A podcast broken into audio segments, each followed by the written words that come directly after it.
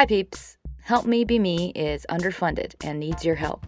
If you enjoy listening to this or it helps you at all, please visit helpmebeme.com and click donate or visit me on Patreon. Thanks.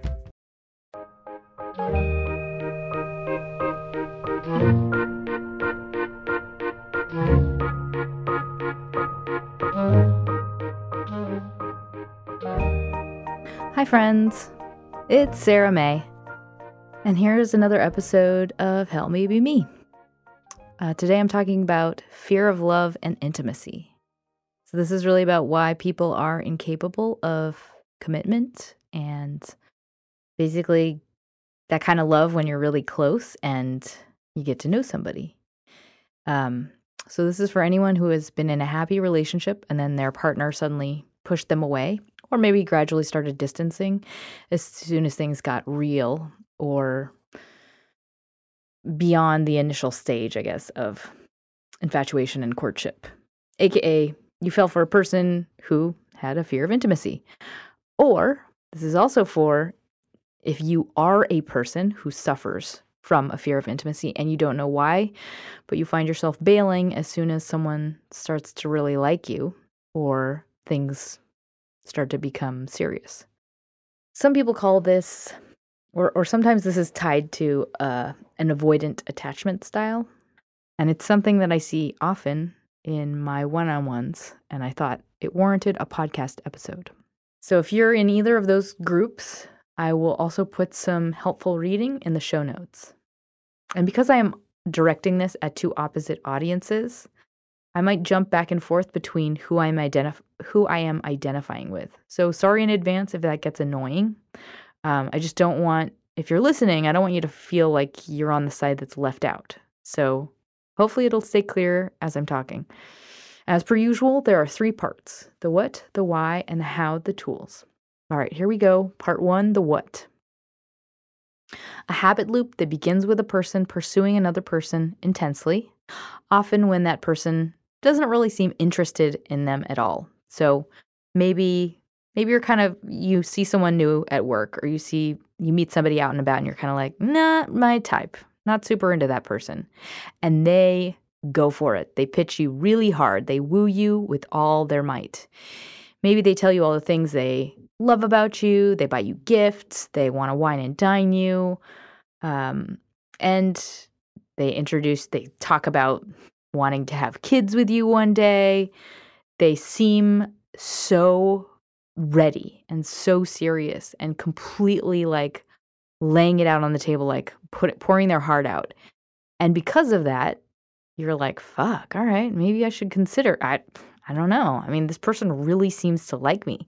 They really seem to like be interested in everything about me, all of my passions. They're showing in in all these different ways, like how invested they are. So despite the fact that you weren't into them, you start to kind of like them. You're like, all right, I'll give this a shot. Not not my normal type, but all right, well, I'll entertain it. And then you start dating, and they seem pretty awesome. And you're like, I can't believe they haven't been snapped up already. It seems like this person would be married with five kids by now. So you start to get to know each other. You really like who they are, and things seem pretty great and they also give you lots of space. So you you have room to feel intrigued. You they let you kind of be you and you kind of have you know they're like they have that pull where you're like huh they haven't called me lately. I i wonder what they're doing. I wonder if they're interested still. So you start to be a little bit more you know pursuing them back. Um and it seems like the more you like them the more ready you become to be in like a, a real legit relationship with them, the more you find yourself waiting around and waiting for a phone call, waiting for a text, and then it doesn't come. Or you're like, now we would be making vacation plans, and now we would be maybe going back to where they grew up, or stuff stuff like that. You're anticipating it, it doesn't really come up, or doesn't happen, and you're like, all right, maybe I don't need it, I don't need it. Uh, and then you eventually start to get pissed off because you're trying to make some plans, you're trying to do all the stuff your friends do, and maybe you finally have a confrontation with them and you say, Look, I need more than XYZ. This is bullshit. I want to do blank. And they feel like completely taken aback and they're like what i mean i've i've had work i've had blank i've i have to travel for blah blah blah etc it's an excuse and they're like they think you're crazy basically and then you're like all right fuck okay. At least they responded and at least i got laid. So now you're kind of in a holding pattern of like things can are okay for a little while then you kind of feel like emotionally starved or time starved and then you get really pissed off and then you have a confrontation and they're like you're crazy. But then you kind of make nice again and you you just tolerate it because deep down you don't want to say goodbye to this relationship but you are feeling like you're not getting enough and you're feeling unseen and you're not super happy but you survive on crumbs, emotional crumbs from them, because you don't want to, it's not worth completely giving up and you don't really want to let go.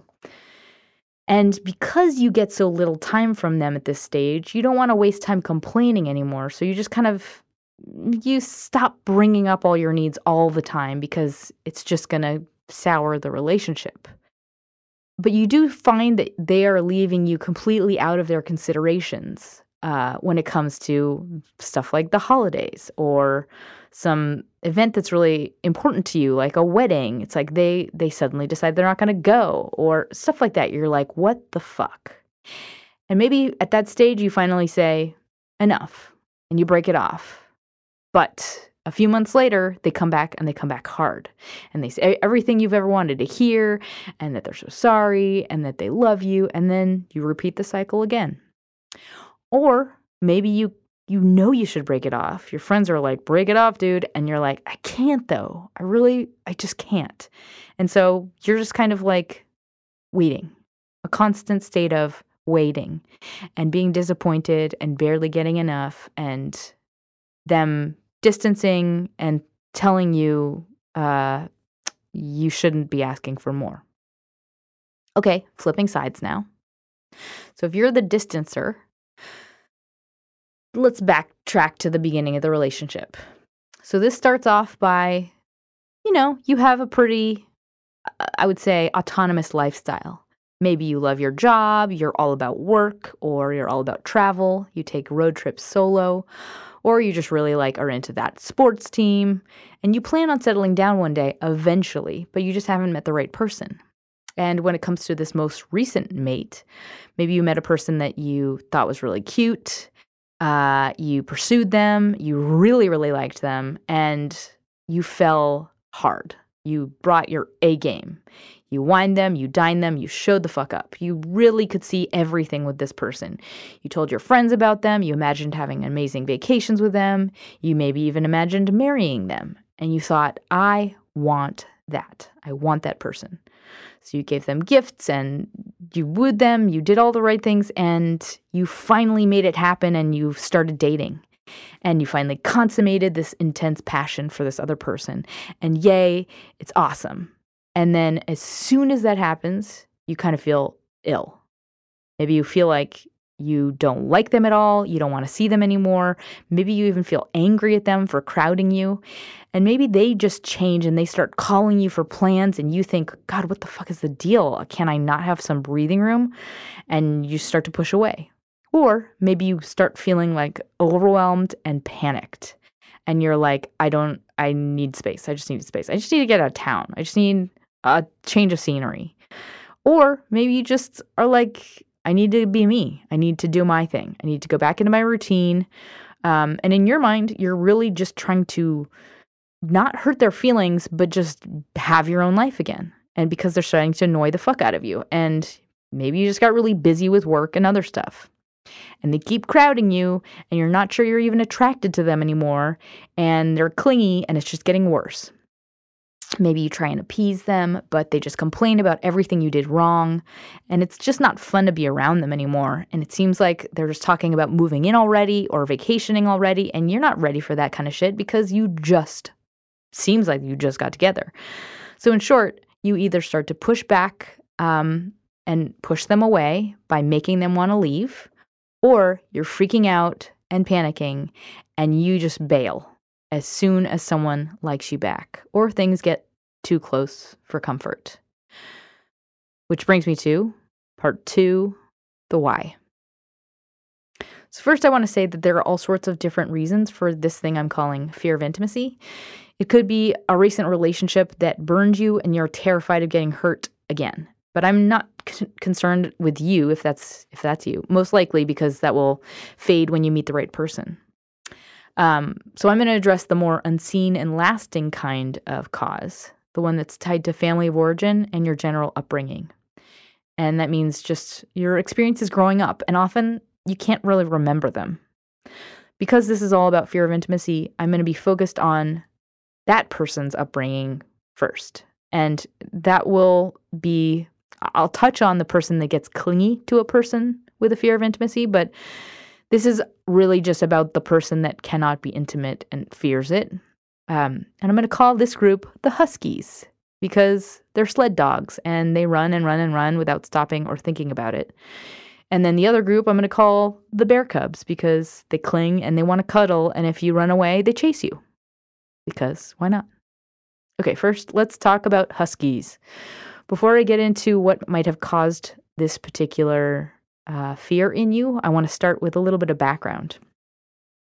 So, dissociation is what is they call it when you're so overwhelmed emotionally. Maybe you're fit, maybe you're scared, or you're full of anguish. So much so that you leave your body. So, during these kinds of experiences, stress hormones will shut down the part of your brain that records memory.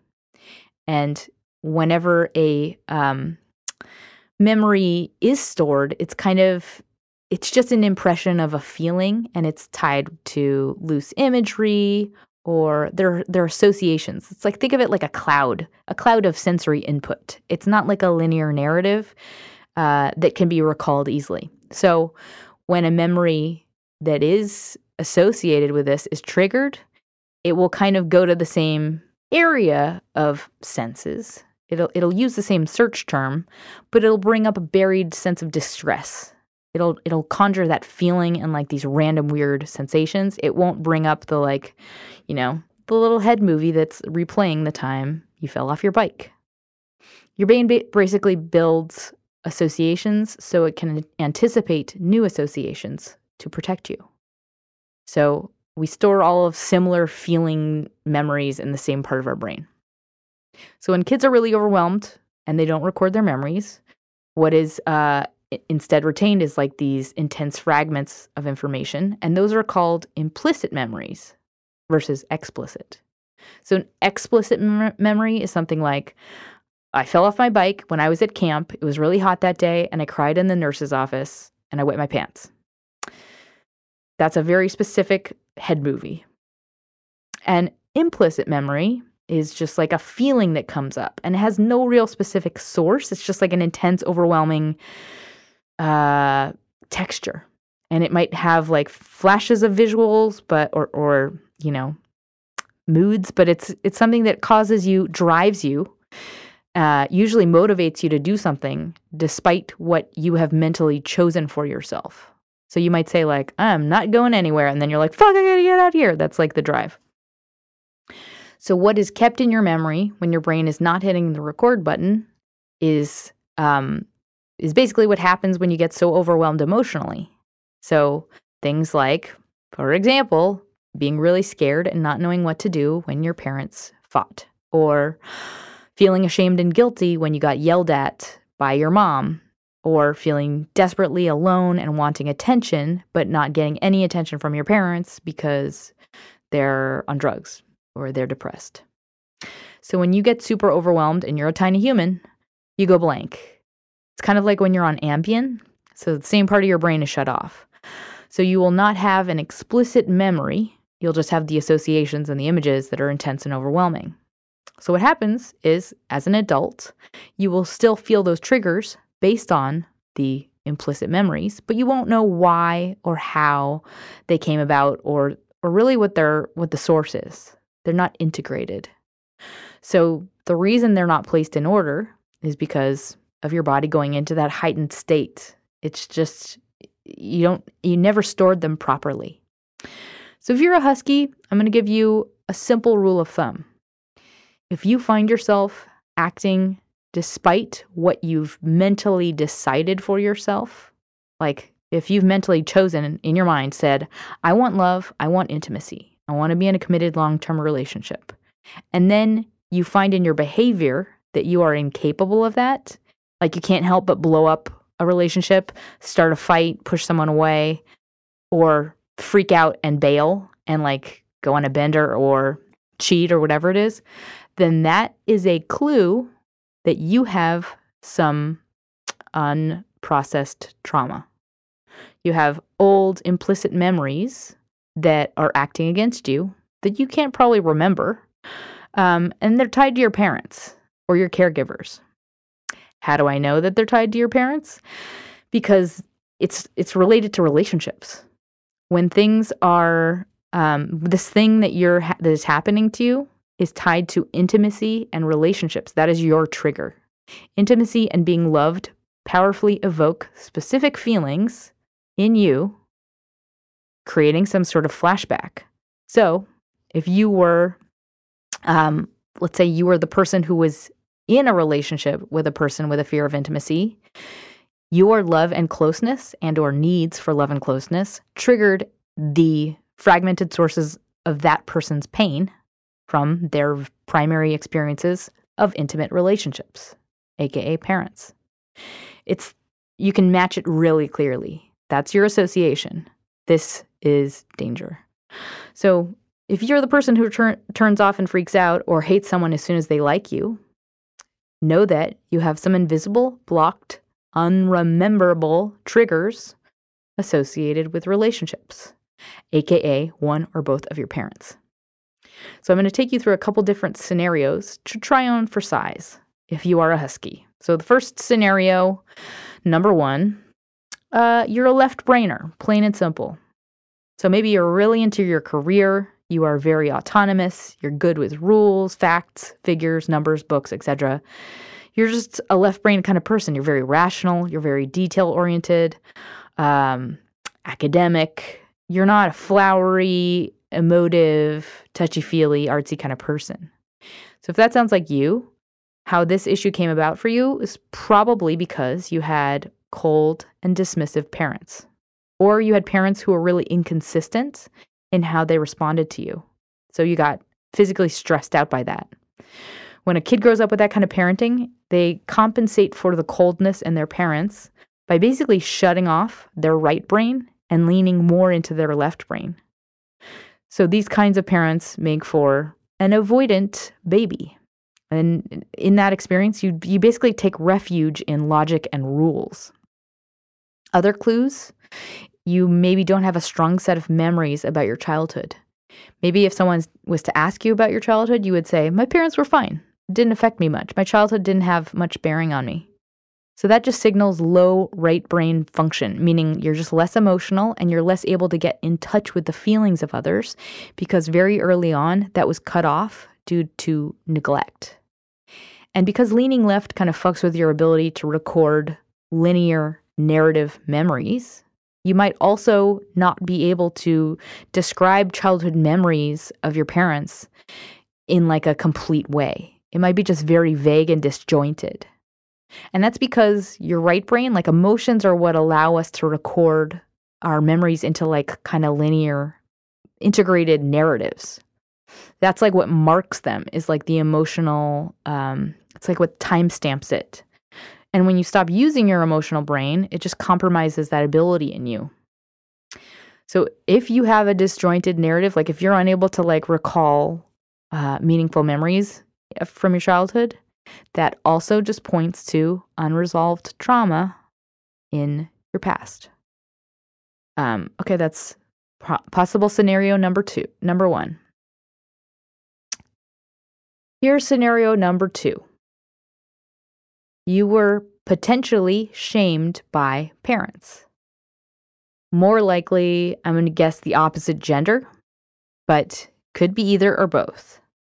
So if you had unavailable parents who were also punishing and hostile and mean and angry toward you, that creates kind of like a toxic humiliation. It's like it it brings up a very specific reaction, chain reaction in the body it starts with um, really rallying to get attention vying for love, vying for closeness, and then the response initiates shame. We need to be seen and understood by our parents. And if we're not, we develop a belief that we are inherently bad and wrong.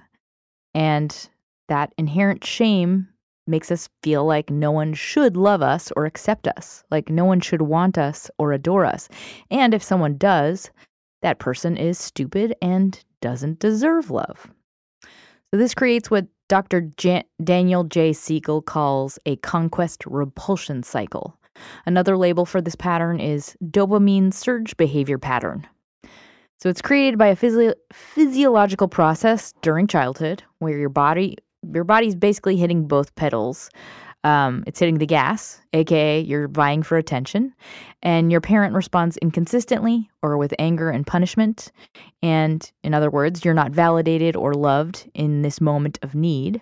And then the nervous system activates the brakes, aka the parasympathetic nervous system. So that creates the physiolo- physiological response to similar to shutting down, and that's it creates a feeling of shame. It causes like nausea and downcast eyes. You physically shrink. And because of how intense the feeling is for a kid, it's not recorded. Your your adult self will not be aware of your sense of shame. You will have it implicitly but not explicitly. So present day, this is in your experience followed by anger and resent from you toward your partner because it mirrors the original relationship that caused it. So, when the original pattern is recreated, a person wants love from you, and then you feel disgust and intense anger, and you're mirroring your parent because they responded to you with intolerance to this very, very dangerous feeling, which is, I need you and I want to be seen and I want to be loved. That's the dangerous feeling. So, in that moment, there's really nothing for you to do except for run away or get your partner to leave you by acting unlovable to them. So, in general, this scenario, the shame comes from three different sources. It can come from three different sources parents who react with anger, parents who give confusing signals, um, inconsistent signals, or parents that are just emotionally unavailable. All right, let's get to husky scenario number three neediness being a trigger. So, if you're a sensitive and fearful kid and you are criticized by your parents for having needs or being too clingy, you will learn very quickly that you must stuff those feelings away, otherwise, you will be abandoned and not loved. For a kid, having emotional needs and closeness will actually turn into a feeling of panic if you have that because it's like you know you're not supposed to feel that way. So let's say your your mom was like, "Stop being such a pussy." Then you'll tell yourself like, "I can't express fear. I can't act like I'm a wimp. I have to be strong." And you you just swallow that feeling whenever whenever you feel needy and clingy. You just have to you tell yourself, "Man up. I'm not allowed to feel that way." However, it doesn't go away. You're still eh, deep down you're still afraid and you're still needy. You you just can't tolerate feeling that way because it's obviously going to make your parent not love you. So what happens is uh, you just cut it off, but it still it still exists. So it then comes up as this intense, overwhelming trigger. Like it threatens your very lifeline. So as an adult, whenever you feel like an intense uh, or, or the threat of neediness coming into the picture, it will instead be converted into a really overwhelming trigger, like as though you're going to explode. It'll be like PTSD, where you feel like panicky and like just an intense urge to get to safety or rid yourselves of the threat and the source of this feeling, which is your your relationship. So sometimes that shows up as anger and rage toward the threat, Sometimes it shows up as fear and just dissociation, like you just leave your body and you you go into like a panic mode. But whatever happens, you will be drawn to things that represent the alleviation of the feeling of panic. So, in other words, whatever brings distance and safety is the thing you are looking to that you're like that looks good. Like blowing up my relationship that sounds awesome. It feels better just because it means you're it's the bringing the prospect of distance. So sometimes that's even cheating. Even if you don't want to cheat your your body is telling you to do it because it's like it's going to bring relief. It's like you're basically hitting a button that will reset distance and bring immediate um, relief of the anxiety. And that is why it's confusing as a signal because you can't feel while what, what it's coming from, why it feels good or why it feels better because it's something that's terrible and you're like I don't want to hurt people, but it's it's contradictory in like it's something you want but it's also something you don't want. You might actually in your brain want a happy relationship with a partner long term, but in reality, you are acting in ways that blow up that life into tiny itty bitty pieces, ensuring that you are so far away from that commitment because the commitment is the part that makes you you feel incredibly um, cr- like your skin is crawling and you're gonna explode. So this misalignment in what you want and what you do is a big giant bouncing arrow in the sky that is pointing to unresolved trauma. You have memories that are not properly integrated in your brain. Your head movies don't play right. They're instead those fragmented clouds of imagery and feelings we discussed earlier.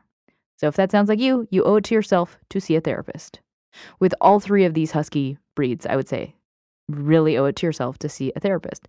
You likely are rationalizing your own behavior and weaving a story around it right now that seems the most logical because that's only human. You want to, when you watch yourself doing something, you conclude it must be because blank, it must be because I'm just this type of person. But it's uh, the most important takeaway for any of these is if you find yourself in loops, it's because you are in a traumatic reenactment. Out of control and distressed equals your memories, your head movies aren't playing right. You don't have all of your memories integrated enough to know what they are. So regardless of what breed of husky you are, I want you to know what what's most important for you to know is you still do crave love and intimacy. That need still exists. The, that need doesn't go away ever.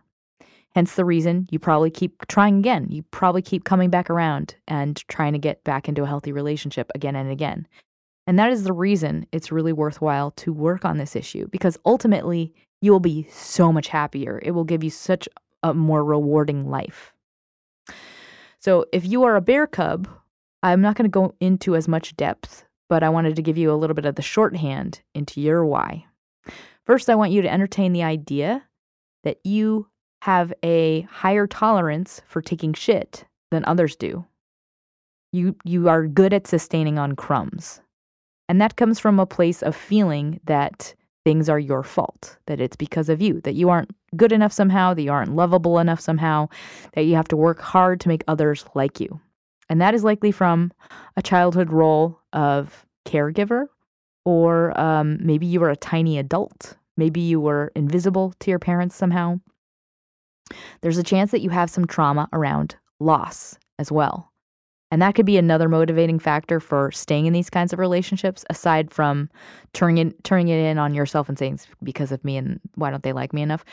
Just as with the Huskies, you can look at this as a traumatic reenactment. You are resetting a stage from earlier on in your life because it's a familiar position to be in in a relationship. It feels right, it feels correct.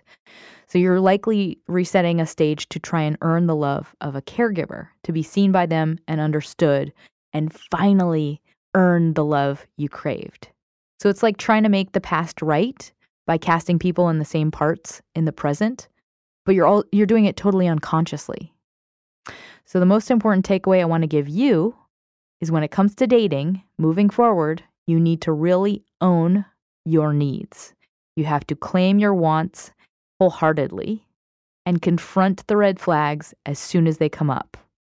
And if you can do that, you will avoid the situation again. The key is really to speak what you want with authority and not sacrifice it or shove it aside because you're afraid of letting go. Because ultimately, the outcome is the same. It just means you're spending a week versus a year of your life.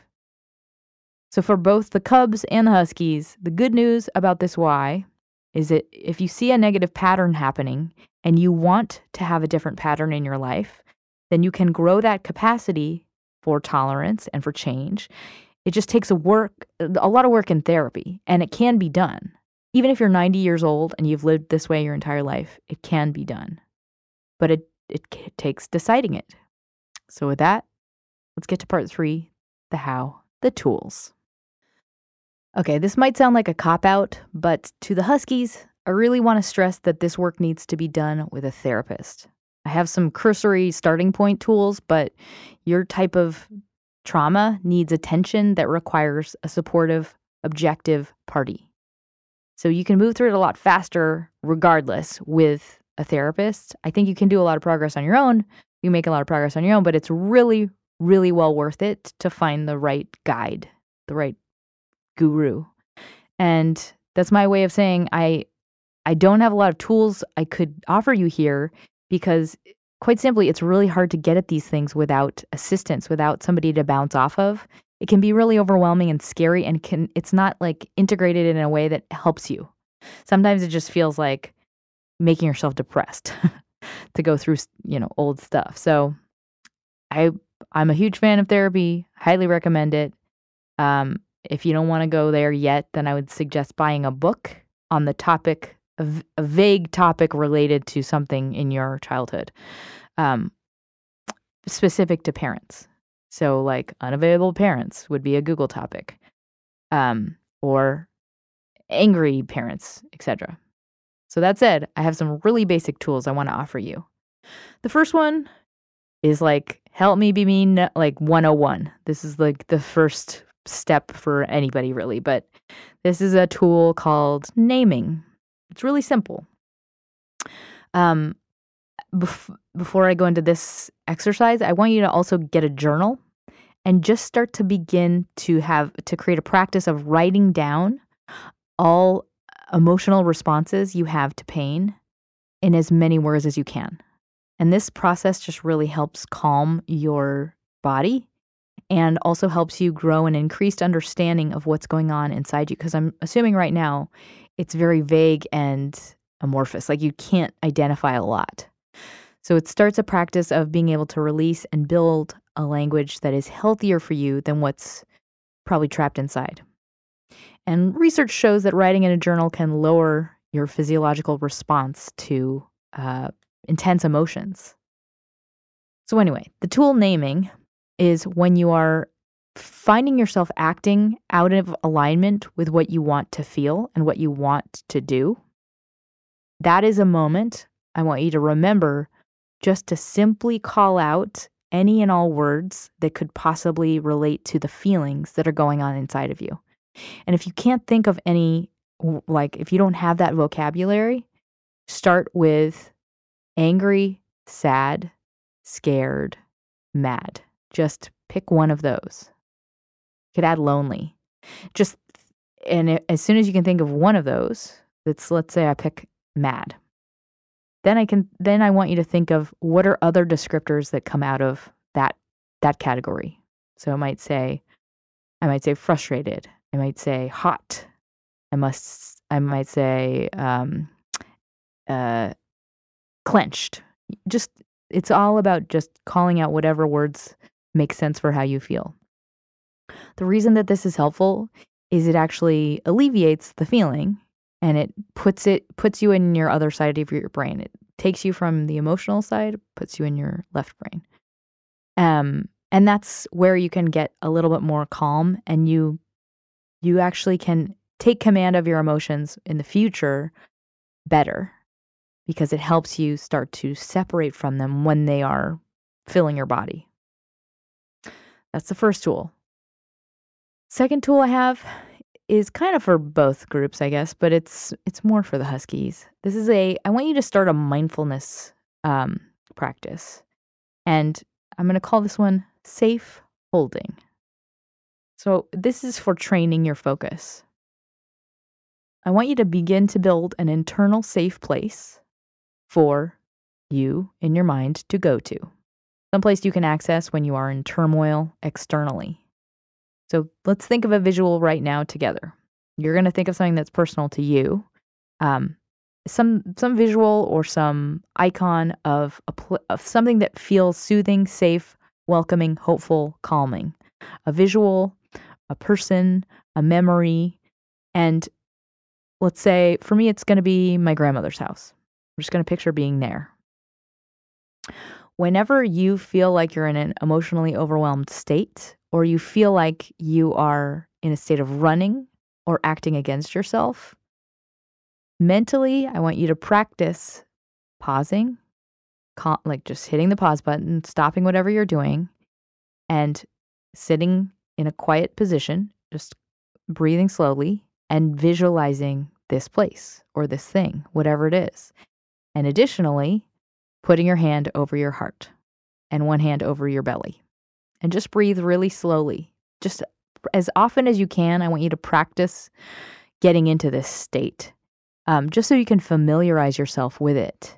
This is a really nice way of being there for yourself when you're in any kind of emotional hardship, but specifically, it's a way for you to teach yourself where to mentally go when your brain is not obeying or your brain is going in, a, in like zigging and zagging. So this is kind of like the safe zone. This is it's like I want you to do reps where you mentally put yourself there and try and train yourself to stay in that emotional calm place. Just let's say for a minute. All right, cool. And the next tool I have for the Huskies is just a mantra. When you have um, an emotion that makes you want to run, I want you to actually move closer to it. This is how you kind of start the process of disproving um, the emotions that are potentially old. And that is by actually leaning into them examining the texture of them. So the mantra is stay. Just want you to say to yourself, stay. In the moments you feel like an intense urge, it's actually an opportunity to increase your understanding of your shit. And it actually loses the power it has over you when you decide to go toward it. So remember, feelings are not literal things, they're just fleeting they're connected to all sorts of weird things. They're not tied to necessarily today, right now. So approach it and don't withdraw. That is how you start to like actually take control over them. The mantra again stay. Cool. The next tool is uh, also for Huskies. It's called Remodel the Bay Windows. So I want you to think of your your window of tolerance for let's say relationships or intimacy, as something that can just grow a little tiny bit bigger, you can remodel it. You can put in some big bay windows. And to do that, I want you to start two practices, two new practices that will widen and increase your capacity for feeling your own emotions. So the first step might be finding a new therapist. Second step might be starting a new yoga class. So this widening thing is really about getting more attuned to your physical body. It's about tuning into what your emotions feel like in your body and knowing where they are happening, like what they're tied to, but also what part of your body they're in. You might have a disconnection to your physical body just because you haven't really placed value in that in that connect, spiritual connection to yourself before. So if if you already do, do yoga and you already have a therapist, then I would say start a mindfulness practice or uh, go to a breath work workshop or something like that. Whatever it is, you're just starting two new practices. This is really uh, about increasing your window of opportunity to choose a reaction instead of re- just reacting based off of what you normally would be triggered by. Um, and just for whatever it's worth, yoga and being in your body and really uh, paying attention to your body really helps regrow a connection to potentially what you don't have a connection to right now. Next tool, another one I've given quite a bit, and it's also a super basic one. This is for from Tara Brach. Highly recommend her books. Um, so this is for when repulsion comes up, or when fear comes up, or when anger comes up. The tool is just pause. It's a reflective technique, and it's basically when just to to give yourself a, a tiny bit of a window, like a moment of grace before you are triggered. All you have to do is take one 1000 right after you are like when you notice yourself going into that triggered state and just watch. Just witness what's going through your body, see what um what feelings are coming up and don't do a thing. That's all you have to do is nothing. So, this is about finding a place of non reactivity where you can still own your body and own your actions and not be forced into something that doesn't align with what you want. Cool. The next tool is these are all cool tools, guys. The next tool is for if you are a left brainer, and this is called left toe tingles. So, if your right brain's asleep, uh, if you if you identified with that's that husky scenario where you're really into rules and logic and you can't really connect to your feelings, I want you to start to do a let's say once a day, once every other day, a body scan meditation exercise to help you regrow uh, or strengthen your right brain, your connection to your right brain. So it's basically I want you to close your eyes, sit in a comfortable seat, and focus on intently on your left big toe. That's right, your left big toe. I want you to picture it in space, think about what's around it, what's touching it, and any sensations you have around your entire foot. Um, then I want you to move up your ankle and then up your calf, all on your left side, and think about how, how that feels. Any sensations, any tickles, any cramps, whatever it is, and then move up to your kneecap on your left side. Go all the way up the entire left side of your body up to your hip. And then I want you to picture your left and right leg and imagine both of them and see how they feel. Picture where they are in space in your mind. And that last step of the process is really about connecting to the other side of the brain and making this connection strengthened. All of this is po- totally poached from Daniel J. Siegel. Daniel J. Siegel is like a genius. He's like one of the best. If you're looking for some new self help material, anything written by Daniel J. Siegel is worth it. The end. Um, so if, I'm going to put links in the show notes to any extra reading on this one, but that's just if you want to just stop listening and buy everything he's written. That would be a great idea. But let's keep going anyway. All right, cool. Uh, next tool I have is called Brain Dongles. So this is really for both groups, the Huskies and also the Bear Cubs. If uh, I don't know if you know what a dongle is, dongles are those weird plug converters that allow you to connect, uh, let's say, a laptop to a, various devices like a screen, like a projector or whatever. It's like a, you know, this this face to this to this interface kind of thing. I just like the word. So, this is for when you have a response to something in your relationships that is potentially not serving you. I want you to picture you have a specific shaped plug on your face, on your entire face, and then your partner or the other person has another type of plug socket on their face. And so you both have different brain, you have different brains. And when um, these two things connect, you have a relationship, brain to brain. Things are working properly. If things are not working properly and they can't connect, it's because you don't have the right brain dongle. You need a brain dongle. So the next time you're in a moment that feels like it's misaligned with what it should be, like if you are acting in a way that doesn't fit, I want you to stop and ask yourself Does this response seem logical? Does this response feel right about yourself? Am I acting in a way that sounds real? Like, does this seem realistic? Is this is this logical? If not, you need a dongle. It's if it doesn't fit, it's probably an old response. It's probably something that's coming from a totally different memory that you possibly can't uh, identify yet.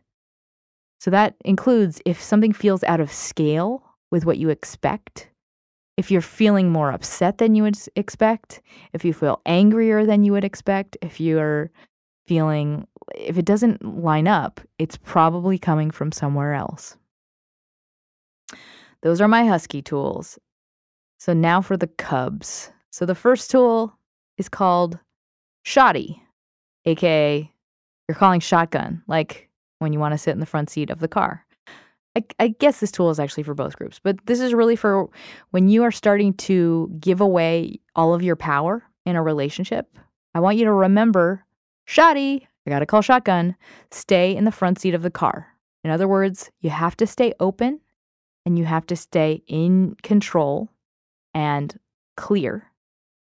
And that requires uh, staying in that receptive, open state. You have to have access to your own power in order to steer this car and know where it's heading. So here's a test. I want you to close your eyes right now and just feel, scan your body. Think of all the sensations that are going through your chest and your body right now. And I want you to examine the difference in how these, I'm about to say two words. I want you to just examine the difference in how they feel.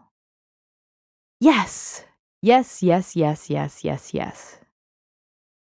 No, no, no, no. No, no, no, no. So those are two different physical textures. And when we get into a reactive state, when we are feeling like we're attacked or we're victimized, we go in we go internal, we go concave, we get we are closed, we feel small and we're defensive. That is when we are unable, that's when we hear the word no. It, it's a very closed word. That's when we are unable to access our wisdom and our own power. That's when you are not going to choose right. So you always want to, before you do anything, recognize am I in an open yes state or a closed no state? You always want to call shotgun. You always want to be in the front seat of your own car. So choose your life from the active, deliberate place and that will lead you to smarter moves in your life, um, but in your relationships. So when you find yourself in the in the hurt, reactive, upset, panicky, offended, feeling like it's our fault, feeling enraged, ashamed state, that is a closed state where you're only going to be doing defensive moves. You're, and you're not going to be able to think clearly. So, whatever happens, your first job is just to take a break and reset so that you can feel yourself again and return to the open, clear, in control, receptive state. So, the shorthand version of this is just recognize when you are reacting instead of acting. Because when you're open, you're smarter. You're accessing the social part of your brain and not, you're not in the primitive part of your brain. So, if you're dealing with something emotional in a relationship, no matter what it is even if you're not let's say you're in a healthy relationship if you're if you're triggered and you're you're in a defensive state first things first ask yourself what state am i in? Yes or no? Am i in yes or no? If you're in the react if you're in a reactive state ask to take a time out. Just put pause on the, the conversation altogether and just do some breathing five minutes of breathing. So i hope that one helps next tool um, i feel like you're going to roll your eyes because I give this so often. The love list. I want you to write, if, if you're not doing it already, I want you to write a list of everything you want in a partner, including things based off of this most recent relationship. I want someone that is that wants to give me lots of attention. I want someone that's there for me. I want somebody that wants to be around me all the time. Stuff like that. Really simple basic needs that you have, put them on your love list. I feel like so many of us talk our, ourselves out of that stuff and think like, well, but I, you know, I mean, I'm cool. I don't have to have all those things. There are many people who who naturally do those things and they won't feel weird about it and they won't be put upon by it. Just the point is you have to look for those people instead of the people that that feel like you can't get them. Put them on the love list. Um, next tool I've also given this one a lot, but I want you to do it. It's a journal exercise. The ritual promise. So, right now, in your journal, I want you to make a commitment to yourself to go all in on what it is you want and in a partner and what you're looking for in a partner. Basically say like I won't put myself through hell again. I promise I will not ignore red flags. I will not tolerate less than behavior. And I will stand up for myself. And I'll walk away if it's not the relationship I'm looking for. And this sounds silly, but I want you to end this ritual promise by something c- ceremonial, you know, like blow out a candle, give yourself a hug, cheers yourself with a glass of wine, and mean it. So I know that was a lot of information. I really hope it helps you guys. And before I close, I really want to thank my latest sponsors. I have so many new, amazing, awesome sponsors. Um, and you guys help you directly contribute to all of the research that goes into this podcast and i appreciate you all so much including all of my consistent monthly donors i mean i don't know if i could do this without you guys ashley thank you so much for your very generous donation nicholas also huge donation thank you so much stephanie a new patreon supporter thank you thank you cheryl and abby amazing generous new uh, continuous sponsors. Love you. Thank you so much. Uh, and in closing, this is for the Huskies. Um, you have to know yourself inside and out before you can be cl- able to be close to another person. So, with when you can tolerate yourself and feel em- empathy for yourself, you are empowered to be loved by somebody else. Like you can actually get closer to somebody else when you have a complete understanding of why you are the way you are. So there are some really concrete, totally normal, practical ways of working on reintegrating your brain so that your actions are aligned with your behavior. It's not like a terrifying process. It's just a very pragmatic thing. It's just like sorting. You got to go through and sort so that things aren't so confusing or mystifying and so that you can actually act according to what you want for your for your future and you're not driven by the panic or the confusing emotions. You can be happy.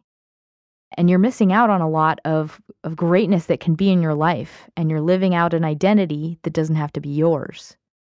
So if you have some question marks about yourself, you owe it to yourself to find the right kind of help. And that part is probably the worst of all of it. It's just doing the searching and having to meet strangers and sitting down with people you don't like and having to tell the same story a couple times before you have the right person. But it's so worth it.